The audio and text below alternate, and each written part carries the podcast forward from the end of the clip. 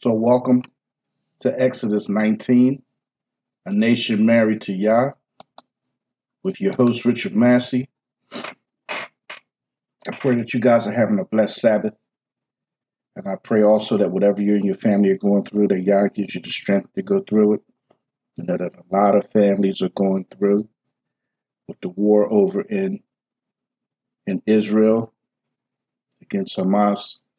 There's a lot of people dying lately, uh, mass shootings, things of that nature. The man who uh, shot up the uh, the city in Massachusetts, then took his own life, and not to even mention the, the regular stuff that's going on every day in the neighborhoods. a lot of people are dying, and uh, it's just really sad. But I hope that Yah gives you the strength to go through it. And I know that's easier to say than to do, but I hope you get through it.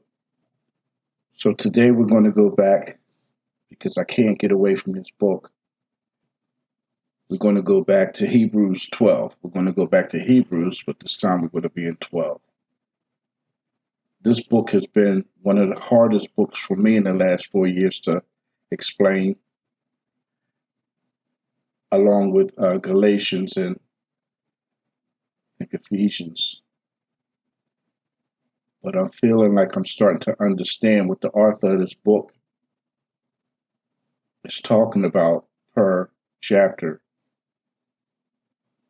as I learn about it. And I think that this chapter is talking about keeping your focus. And this chapter is talking about keeping your faith. So we could start at Hebrews 12 1. It says, We too then, having such such so great a cloud of witnesses all around us, let us lay aside every weight and the sin which so easily entangles us, and let us let us run with endurance the race set before us. We too then, having so great a cloud of witness all around us, the prophets of old, Abraham, Isaac, and Jacob, Moses, all the greats that have done very well in the Bible. They're not watching us. We're watching them. What did they do in this situation? How did they approach Yah in this situation? There's such a cloud of, they're a great cloud of witness that's not watching us, but we should be watching them to see how we should get and walk through certain things in our life. We ought to, to lay aside every weight and the sin which so easily entangles us. The stuff we're about to do today. We should look back and see what they did. And I know you might say, well, that's not relevant because the things today are different than how they were back then. But in a lot of aspects, it's not because they follow the covenant commandment and we don't for the most part and let us run with endurance the race set before us. 12.2. Looking to the priestly leader and the perfecter of our belief, Yahweh, who for the joy that was set before him endured the stake. Let's watch him. Let's be a witness to him. What did he do? Having despised the shame, sat down at the right hand of the throne of Elohim. Let him be a witness to us. For consider him who endured such opposition from sinners against himself, lest you become weary and faint in your lives. 4. You have not yet resisted unto blood, striving against sin. 5. And you have forgotten the appeal which speaks to you as to sons. My son, do not despise the discipline of Yahweh, nor faint when you are reproved by him. So, what does that mean? Again, when I'm honoring the Sabbath, right, I don't despise what he's doing to me because I am used to Saturday being the first day off for me, uh, running errands and repairing stuff and cutting the grass and, you know, just relaxing and going out and buying and eating and doing the things that I want to do. But he's telling me here in five, don't despise the discipline of Yahweh. This is a light affliction for me. This is preparing me for something. So let me explain this again. When Yahweh says in the commandments to honor the Sabbath, right? There's a part of you that don't want to do it. But when you're doing it, because he said it, when you're doing it, that's your faith. Because what does the scripture say? Faith is the substance of things hoped for. It's the evidence of things not seen. When Yah told Abraham to go to a place that he would show him, faith is the substance of things hoped for. In Abraham walking to that destination, it was unseen. It was that him walking is the evidence of something that's not even seen yet. And a lot of times I used to hear that faith is believing that you're getting that house. Faith is believing that you're getting that car. Faith is believing that you're going to be healed. But let's do a disclaimer in the contract. Could we be well taken care of, even healed, if we simply followed the commandments? Because every time we use scripture that talks about something promised, if you look higher up, you might find that that was in context with keeping something, right? Because look at five, it says, and you have forgotten the appeal which makes you to speaks to you as the sons. My son, do not despise the discipline of Yahweh, nor faint when you are approved by him. So it's telling you that when he's telling you to do something in regards to the covenant commandment, and it might not be something that you want to do, he's telling you not to despise what you believe to be the discipline of Yahweh, nor faint. You do it once, then you don't do it no more. You don't want to do it, you do it drudgingly. Nor faint when you are reproved by him. And I used to look at this as everybody else on Saturday is running around enjoying their Saturday, running around, enjoying their Friday night. Not that I go out. And here at 6 p.m. Friday, I shut my body down until 6 p.m. Saturday. And I don't understand it, but it's the faith of something unseen, of not seen. Is that's the reason why I'm doing it. Six, for whom Yahweh loves, he disciplines and flogs every son whom he receives. He's training you, he's teaching you, he's using you as a seal to see which one is standing out amongst the world. 7 says, If you endure discipline, Elohim is treating you as sons. For what son is there whom a father does not discipline? But if you are without discipline, of which all have become sharers, then you are are legitimate, illegitimate, and not his sons. Nine. Moreover, we indeed had fathers of our flesh, uh, disciplining us, and we paid them respect. After my father, which that really happened, because I was such a good kid, disciplined me, he would then apologize. But for the most part, when a parent disciplines us, they would come and hug us and make us laugh and give us a treat and explain to us why they did what they did. And then everything would be good. We wouldn't do it no more. Or maybe we did. It says, But if you are without discipline, of which all have become sharers, then you are illegitimate and not sons. Moreover, we indeed have fathers of our flesh discipline, disciplining us, and we pay them respect. Shall we not much rather be subject to the Father of spirits and live? So pay your father some respect. Don't take it personal. He's tra- training you, he's building you up. in your most holy faith. 10. For they indeed disciplined us for a few days as seemed best to them, but he does it for our profit, so that we might share his apartness. He wants you to sit on the right hand with him. Right? He wants us to sit there. Because up top it says that uh in two it says looking to the priestly leader and perfecter of our belief, Yahweh, who for the joy that was set before him endured the stake, having despised the shame, and sat down at the right hand of the throne of Elohim. Let me go to Revelations 2. Go to Revelations 3. Uh, 321. Come on, Revelations. Pop up for me. All right. Let's go to 321. Because he wants you to be sitting next to him. He wants to share that throne with you.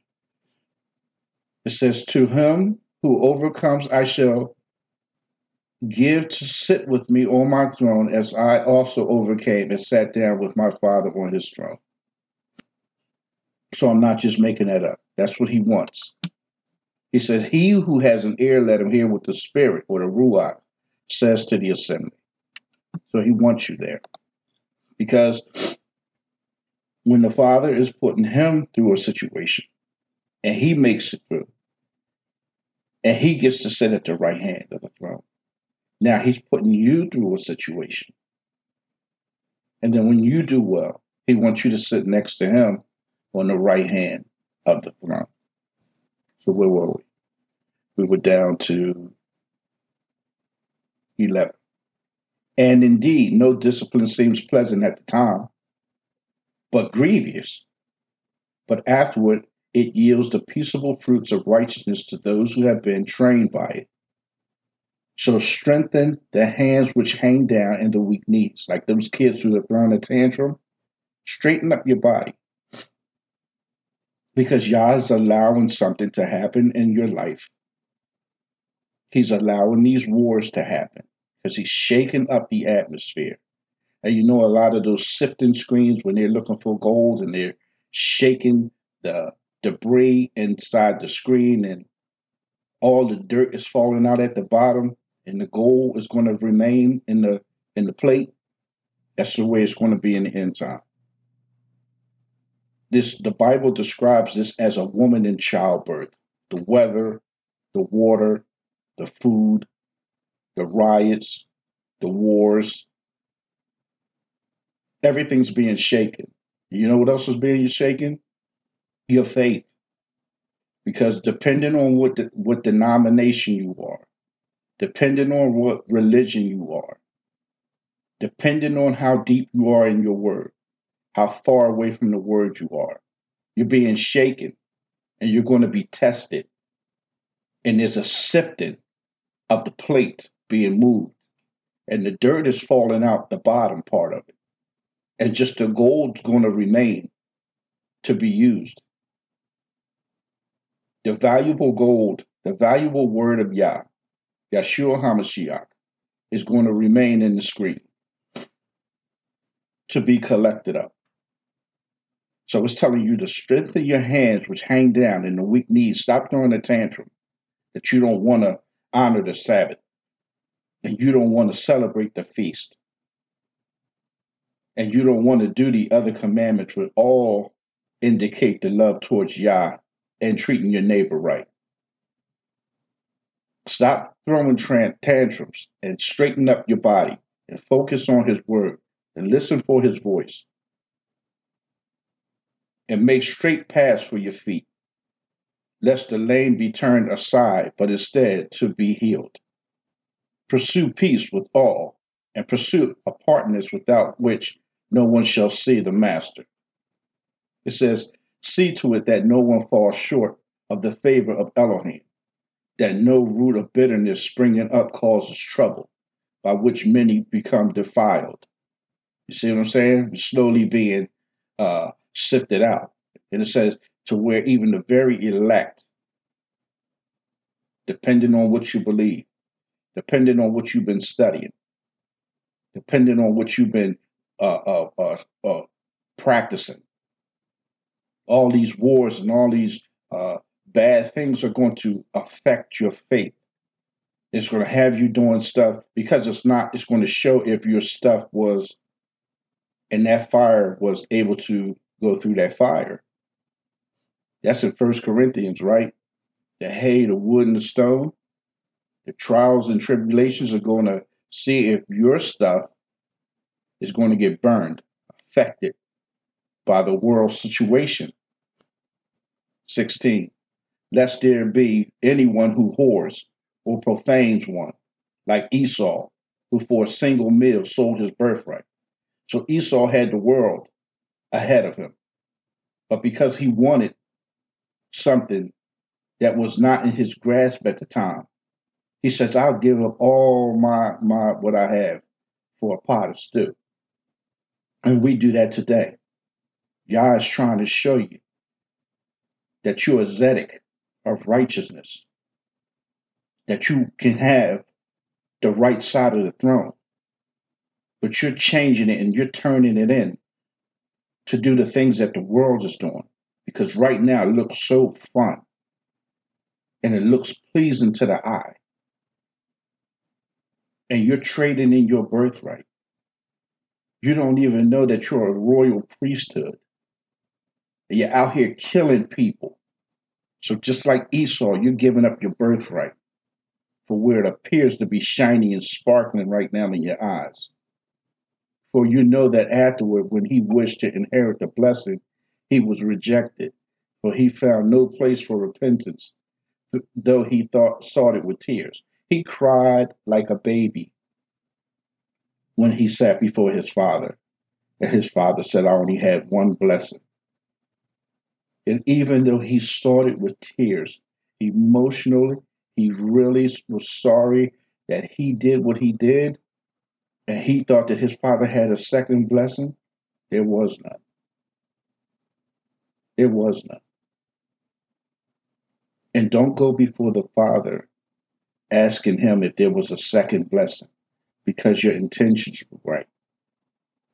And he's telling you all along that they're not. It says, For you have not drawn near to a mountain torched and scorched with fire, and to blackness and darkness from and storm. Where is that from? That's Exodus 19. Remember when he said that the people said that all that you will do, all that you want, they will do it? And he said, Tell them to stay away from their wives because I'm coming down on the third day. The Bible described the mountain when he was descending down on the mountain. He was saying, Don't even come up and don't even let the animals come up. Hebrews 12, 18 is starting to reflect on Exodus 19. Another indication that he's talking about covenant commandment.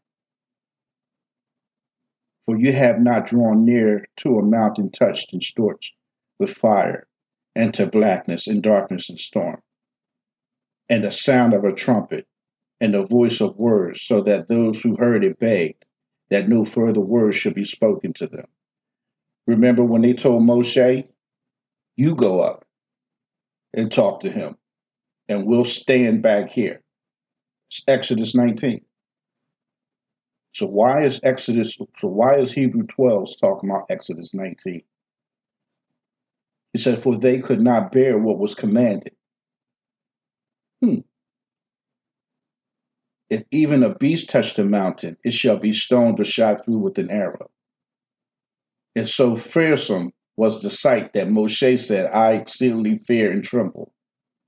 But you have drawn near to Mount Zion and to a city of the living Elohim, to the heavenly Jerusalem, to a myriad of messengers, to the entire gathering and assembly of the firstborn having been enrolled in heaven and to Elohim, the judge of all, and to the spirits of righteous men made perfect, and to Yahweh, the mediator of a new covenant, and to the blood of sprinkling, which speaks better than the blood of Abel. All this is talking about Exodus 19. All this happened at Exodus 19, right? And the new covenant and to the blood of sprinkling. Remember, it was blood ratified. It was blood ratified. Which speaks better thing, better than which speaks better than the blood of Abel. Take heed not to refuse the one speaking. For if those did not escape who refused the warning on earth, much less we who turn away from him from heaven. Exodus 19. How's he? Hebrews 12.